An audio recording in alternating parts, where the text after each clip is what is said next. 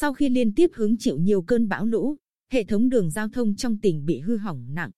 Hiện ngành giao thông và chính quyền các địa phương đã và đang khẩn trương khắc phục, nỗ lực đảm bảo thông tuyến. Huyện Hoài Ân là một trong những địa phương trong tỉnh bị thiệt hại nặng nhất. Theo ông Võ Văn Đức, Phó Giám đốc phụ trách Ban Quản lý Dự án Đầu tư xây dựng và phát triển quỹ đất huyện Hoài Ân, đến nay đã khôi phục giao thông tạm thời trên các tuyến đường. Bù Nú đi thôn T4 và T5 thuộc xã Bắc tới, tuyến Xuân Sơn đi xã Đắc Mang, tuyến suối Le Tân Xuân, đất đá sạt lở đã được dọn gọn. Các mố cầu bị sạt lở tạo hàm ếch được khắc phục tạm bằng cách được đổ đá, tạo kè bằng dọ sắt, điều chỉnh dòng chảy để tránh nước lũ xuống gây sói lở tiếp. Riêng cầu dân sinh tại xóm kín, thôn Phú Hữu 2 thuộc xã Ân Tường Tây, bị gãy, các cống nội đồng bị cuốn trôi thì chưa thể khắc phục ngay được. Bà Nguyễn Thị Thu Nhân, ở thôn Phú Văn 2 xã Ân Hữu huyện Hoài Ân, Bộc Bạch. Nhà tôi ở trước cầu Phú Văn 2 nên khi thấy mố cầu bị khoét hàm ếch mà nơm nước lo sợ cầu sập. Nếu tới đây trời mà mưa lớn thì lũ dữ sẽ khoét thẳng vào khu dân cư. May là lũ vừa rút, huyện đã gấp rút cho đồ đá chèn trong dọ sắt chắc chắn tại mố cầu để bà con đi lại thuận lợi. Người dân sống ở khu vực này cũng yên tâm. Đang giám sát việc khắc phục sạt lở trên tuyến đường đi xã An Vinh, huyện An Lão, ông Nguyễn Tiến Hảo, cán bộ ban quản lý dự án nông nghiệp và phát triển nông thôn tỉnh, cho biết tuyến đường này có 3 điểm bị sạt lở nặng tại km khối cộng 00, km 8 cộng 50, km 13 cộng 0 với hơn 4.000 mét khối đất đá tràn ra đường gây chia cắt giao thông.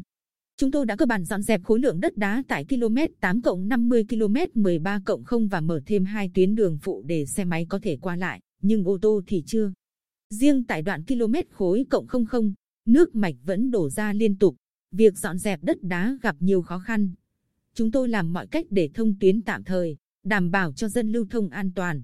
Xã Vĩnh Kim huyện Vĩnh Thạnh là một trong những địa phương chịu thiệt hại nặng nề do bão lũ, song nhờ chủ động ứng phó mưa bão, nên không có thiệt hại về người. Ông Huỳnh Văn Khá, cán bộ địa chính xây dựng xã Vinh Kim, cho biết, cả huyện và xã cùng tập trung mọi nguồn lực để khẩn trương khắc phục tạm thời hạ tầng giao thông. Hiện giao thông cơ bản đã thông tuyến, xe máy đi lại được, điện cũng đã có, nhưng chỉ có ở làng O2 và công chú có đủ nước sinh hoạt, còn các làng O3, O5, Đắc Cha và K6 tạm thời vẫn chưa có nước sạch để dùng do đường ống đứt gãy chưa thể khắc phục. Hiện các địa phương tiếp tục thống kê, lập kế hoạch đầu tư để trình Ủy ban Nhân dân tỉnh hỗ trợ khôi phục cơ sở hạ tầng thiết yếu bị thiệt hại. Chủ tịch Ủy ban Nhân dân huyện Hoài Ân Nguyễn Hữu Khúc cho biết, ngoài việc xử lý tạm thời các công trình giao thông trong khả năng của huyện, chúng tôi đang khẩn trương khắc phục các đập dâng tại xã Bắc tới. Đắc Mang và hệ thống kênh mương nội đồng tại các xã khác bị bồi lấp nặng để đảm bảo tiến độ sản xuất vụ đông xuân sắp tới. Đồng thời báo cáo Ủy ban Nhân dân tỉnh để hỗ trợ khôi phục hệ thống giao thông bị hư hỏng. Dẫn chúng tôi khảo sát thực tế các điểm sạt lở ở xã Vĩnh Kim, ông Nguyễn Minh Dũng, Phó trưởng phòng kinh tế hạ tầng huyện Vĩnh Thạnh, thông tin thêm. Cung đường từ thị trấn Vĩnh Thạnh lên xã Vĩnh Kim khoảng 40 km, nhưng có đến 45 điểm sạt lở lớn. Nhiều điểm sạt lở ăn sâu vào tâm đường rất nguy hiểm. Sau bão, cùng với việc gấp rút khắc phục tạm thời các tuyến giao thông bị hư hỏng, huyện tiếp tục khảo sát, tổng hợp đầy đủ hiện trạng của hệ thống giao thông để đề xuất Ủy ban Nhân dân tỉnh hỗ trợ khắc phục hệ thống giao thông bị thiệt hại nặng.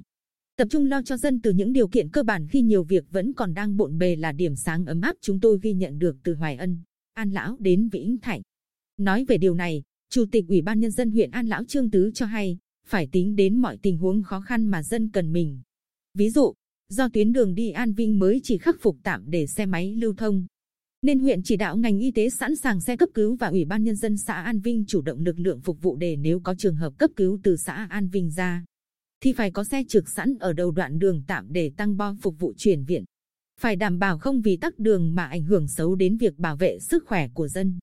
Huyện cũng đã có tờ trình ủy ban nhân dân tỉnh xây dựng các khu tái định cư để bố trí chỗ ở mới cho 231 hộ dân với 913 nhân khẩu sống ở vùng có nguy cơ bị lũ quét và sạt lở đất tại thôn Trà Cong.